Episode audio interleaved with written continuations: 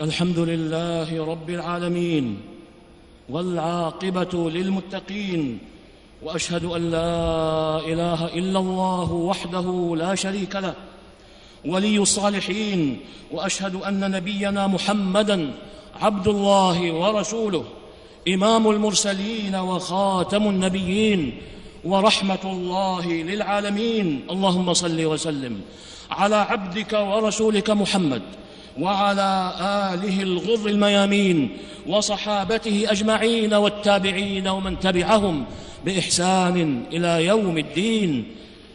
أما بعد فاتقوا الله عباد الله فإن تقوى الله خير زاد تقدمون به على ربكم وتطيب به حياتكم وتزكو به أعمالكم.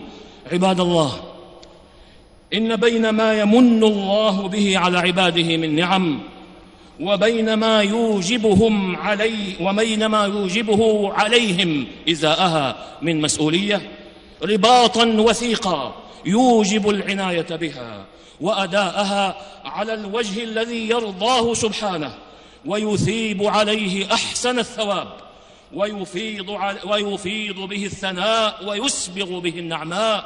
ولذا جعل النبي صلى الله عليه وسلم كل المكلفين رعاة لما تحت أيديهم وما أسند إليهم حفظه وحملوا أمانته والقيام عليه بما يصلحه ويبلغ به الغاية في استدامة النعمة به واستيفاء الفضل فيه واستبقاء الحمد عليه فقال صلوات الله وسلامه عليه كلكم راع وكلكم مسؤول عن رعيته. الإمام راع ومسؤول عن رعيته. والرجل راع في أهل في أهله وهو مسؤول عن رعيته. والمرأة راعية في بيت زوجها ومسؤولة عن رعيتها. والخادم راع في مال سيده ومسؤول عن رعيته. والرجل راع في مال أبيه ومسؤول عن رعيته فكلكم راع وكلكم مسؤول عن رعيته. أخرجه البخاري ومسلم في صحيحيهما من حديث عبد الله بن عمر رضي الله عنهما. ولئن كانت الأمانات ضروبا وألوانا كثيرة فإن من أجلها منزلة وأعظمها مقاما. أمانة الأولاد ذكرانا وإناثا فإن النعمة بهم من أظهر النعم إذ هم ثمار القلوب ورياحين النفوس وفلذات الأكباد وزينة الحياة الدنيا وبهجتها. ولا نعيم للقلوب ولا نعيم للقلوب بمثل, بمثل صلاحهم ولا شقاء لها بمثل فسادهم. وهم أمانة الله أودعها آباءهم وأمهاتهم واستحفظهم إياها وحذرهم من خيانتها وإضاعتها بسوء القيام عليها أو ترك الوفاء بها فقال عز اسمه يا أيها الذين آمنوا لا تخونوا الله والرسول لا تخونوا الله والرسول وتخونوا أماناتكم وأنتم تعلمون. واعلموا أنما أموالكم وأولادكم فتنة وأن الله عنده أجر عظيم. ومعناه كما قال الإمام ابن جرير رحمه الله أنما أموالكم التي خولكموها الله وأولادكم التي وهبها الله لكم اختبار وبلاء. أعطاكموها ليختبركم ويبتليكم لينظر كيف أنتم عاملون من أداء حق الله عليكم فيها والانتهاء إلى أمره والانتهاء إلى أمره ونهيه فيها. واعلموا أن الله عنده خير وثواب عظيم على طاعتكم على طاعتكم إياه فيما أمركم ونهاكم. ونهاكم في أموالكم وأولادكم التي اختبركم بها في الدنيا وأطيعوا الله فيما كلفكم فيها. تنالوا به الجزيل من ثوابه في معادكم. انتهى. وكما أوجب الله الإحسان إلى الوالدين ببرهما بكل ألوان البر فقال عز من قائل واعبدوا الله ولا تشركوا به شيئا. وبالوالدين إحسانا. الآية فكذلك أمر سبحانه الوالد بإعانة ولده على بره فلا يكلفه من الطاعة ما لا يطيق ولا يرهقه من أمره عسرا ولا يكون من أولئك الذين لا يعرفون من الحقوق إلا ما كان لهم ولا يأبهون لما لغيرهم عليهم منها. فإن هذا من التطفيف في المعاملة حري بالمؤمن أن يجتنبه كما يجتنب التطفيف في الكيل والوزن.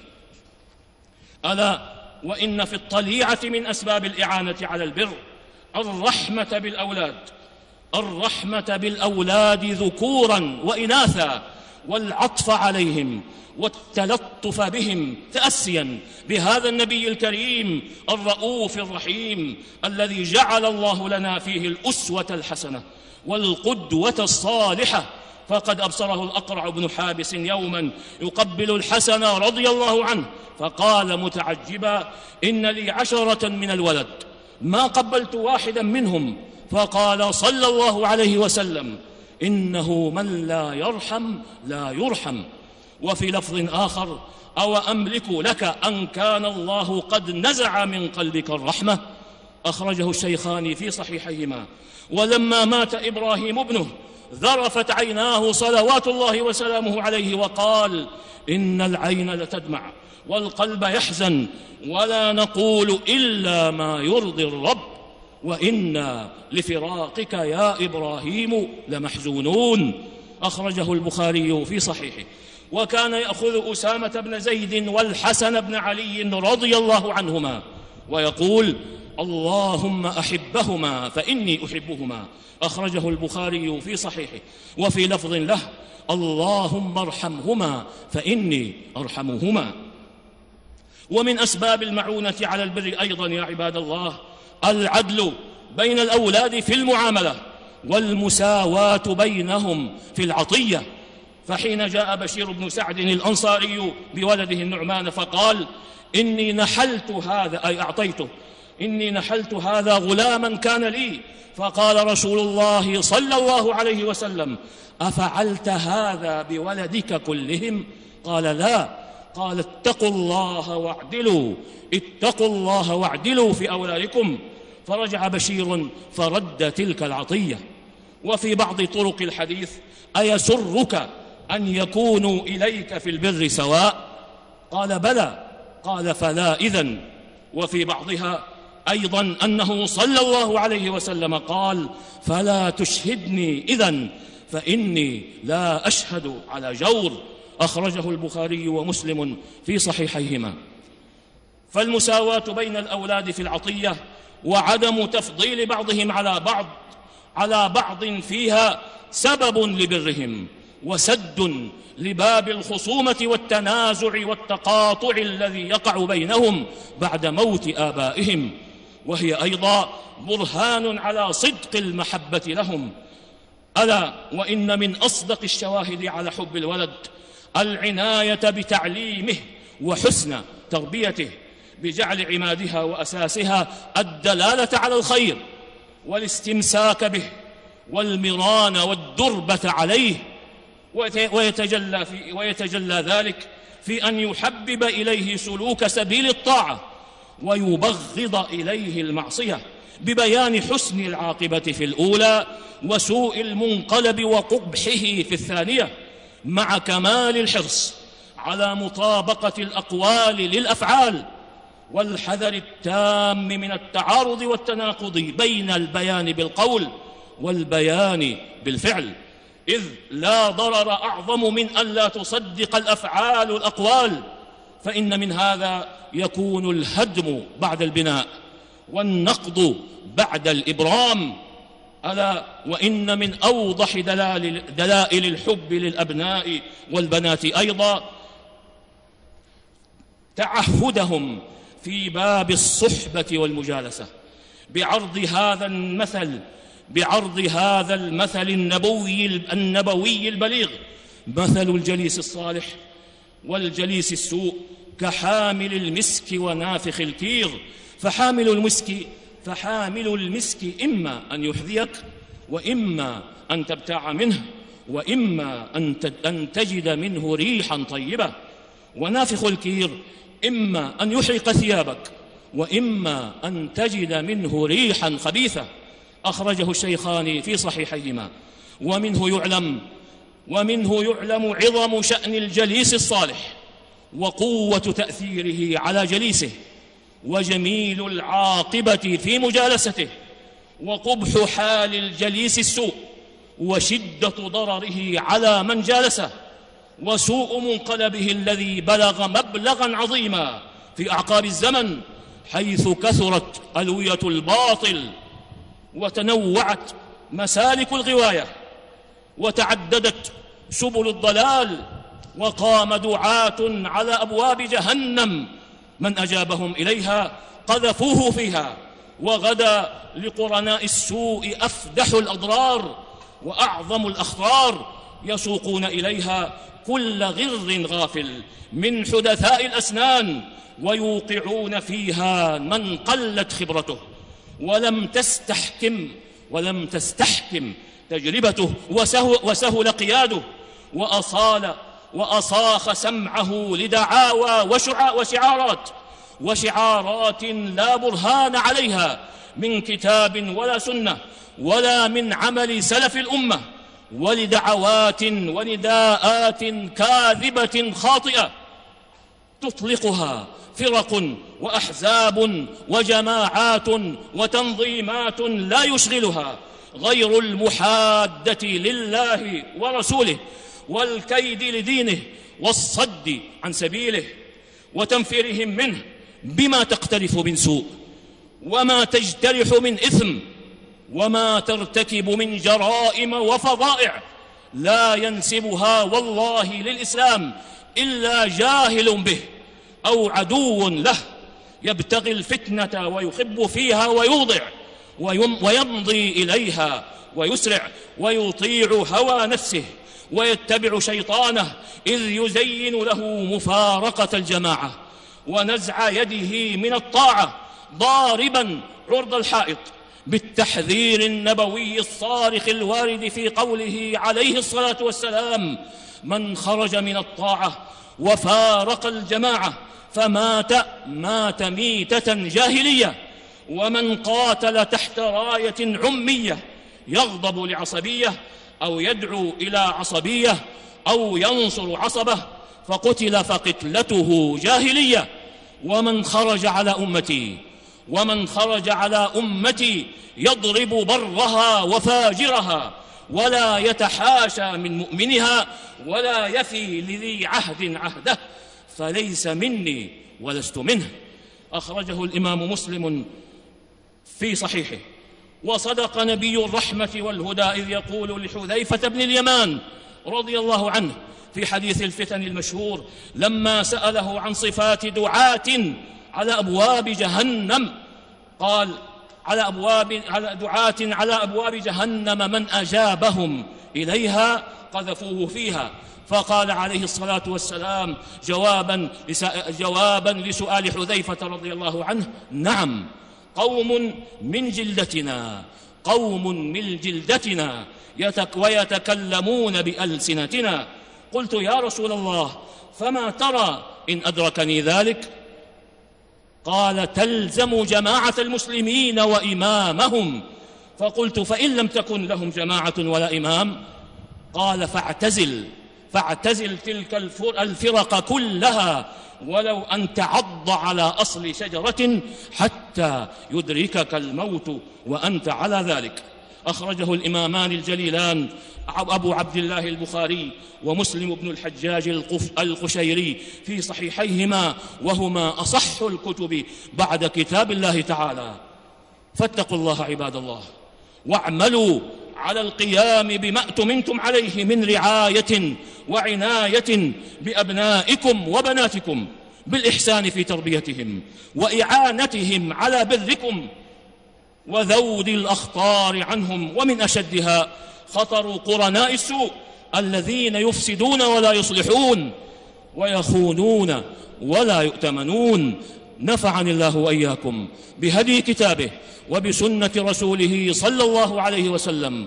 أقول قولي هذا وأستغفر الله العظيم الجليل لي ولكم ولكافة المسلمين من كل ذنب إنه هو الغفور الرحيم.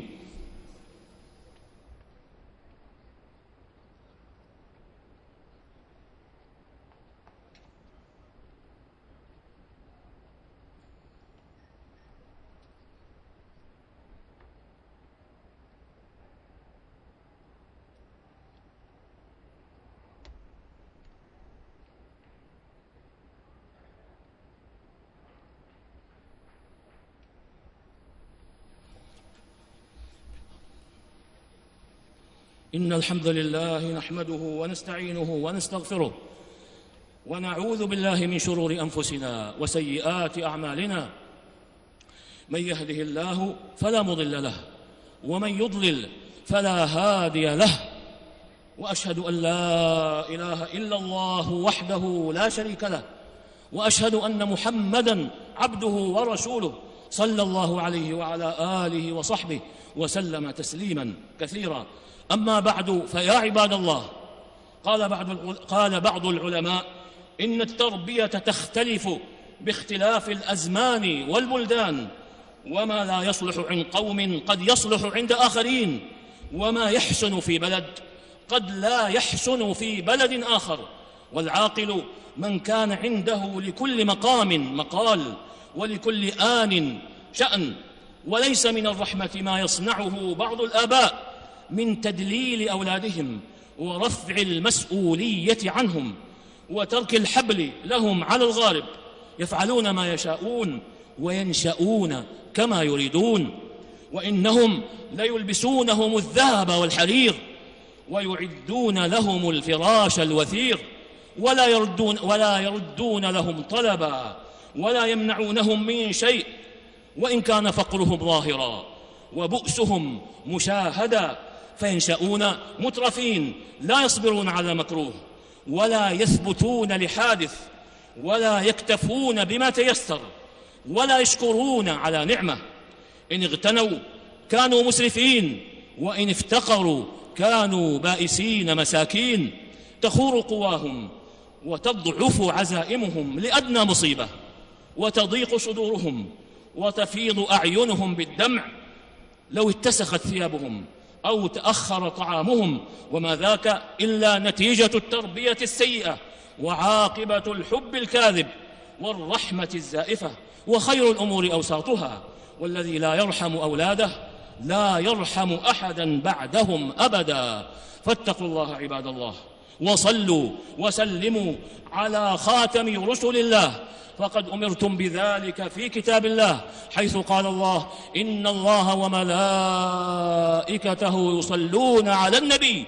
يا أيها الذين آمنوا صلوا عليه وسلموا تسليما. اللهم صل وسلم على عبدك ورسولك محمد. وارض اللهم عن خلفائه الأربعة أبي بكر وعمر وعثمان وعلي وعن سائر الآل والصحابة والتابعين ومن تبعهم بإحسان إلى يوم الدين وعنا معهم بعفوك. وكرمك وإحسانك. يا خير من تجاوز وعفا. اللهم أعز الإسلام والمسلمين. اللهم أعز الإسلام والمسلمين. اللهم أعز الإسلام والمسلمين. واحم حوزة الدين. ودمر أعداء الدين. وسائر الطغاة والمفسدين. وألف بين قلوب المسلمين. ووحد صفوفهم. وأصلح قادتهم. واجمع كلمتهم على الحق يا رب العالمين. اللهم انصر دينك وكتابك. وسنة نبيك محمد صلى الله عليه وسلم وعبادك المؤمنين المجاهدين الصادقين. اللهم آمنا في أوطاننا وأصلح أئمتنا وولاة أمورنا وأيد بالحق إمامنا وولي أمرنا وهيئ له البطانة الصالحة ووفقه لما تحب وترضى. يا سميع الدعاء اللهم وفقه وولي عهده. وإخوانه إلى ما فيه خير الإسلام والمسلمين وإلى ما فيه صلاح العباد والبلاد. يا من إليه المرجع يوم المعاد. اللهم أحسن عقو... اللهم أحسن عاقبتنا في الأمور كلها وأجرنا من خزي الدنيا وعذاب الآخرة. اللهم أصلح لنا ديننا الذي وعصمة أمرنا وأصلح لنا دنيانا التي فيها معاشنا وأصلح لنا آخرتنا التي فيها معادنا واجعل الحياة زيادة لنا في كل خير والموت راحة لنا من كل شر. اللهم إنا نسألك فعل الخيرات وترك المنكرات وحب المساكين وأن تغفر لنا وترحمنا. وإذا أردت بقوم فتنة فاقبضنا إليك غير مفتونين. اللهم إنا نعوذ بك من زوال نعمتك وتحول عافيتك وفجاءة نقمتك وجميع سخطك. اللهم اكفنا أعداءك وأعداءنا بما شئت يا رب العالمين. اللهم اكفنا أعداءك وأعداءنا بما شئت يا رب العالمين. اللهم اكفنا أعداءك وأعداءنا بما شئت يا رب العالمين. اللهم إنا نجعلك في نحور أعدائك وأعدائنا ونعوذ بك من شرورهم.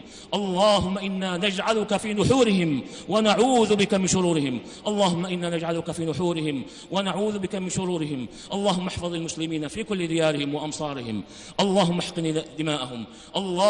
اللهم احقن دماء المسلمين في كل مكان. اللهم احقن دماءهم. وقهم شر الفتن ما ظهر منها وما بطن وأصلح ذات بينهم. اللهم أصلح ذات بينهم. اللهم أصلح ذات بينهم يا رب العالمين. اللهم اشف مرضانا وارحم موتانا وبلغنا فيما يرضيك آمالنا واختم بالصالحات أعمالنا. ربنا ظلمنا أنفسنا وإن لم تغفر لنا وترحمنا لنكونن من الخاسرين. ربنا آتنا في الدنيا حسنة وفي الآخرة حسنة وقنا عذاب النار. وصل اللهم وسلم على نبينا محمد وعلى آله وصحبه أجمعين والحمد لله رب العالمين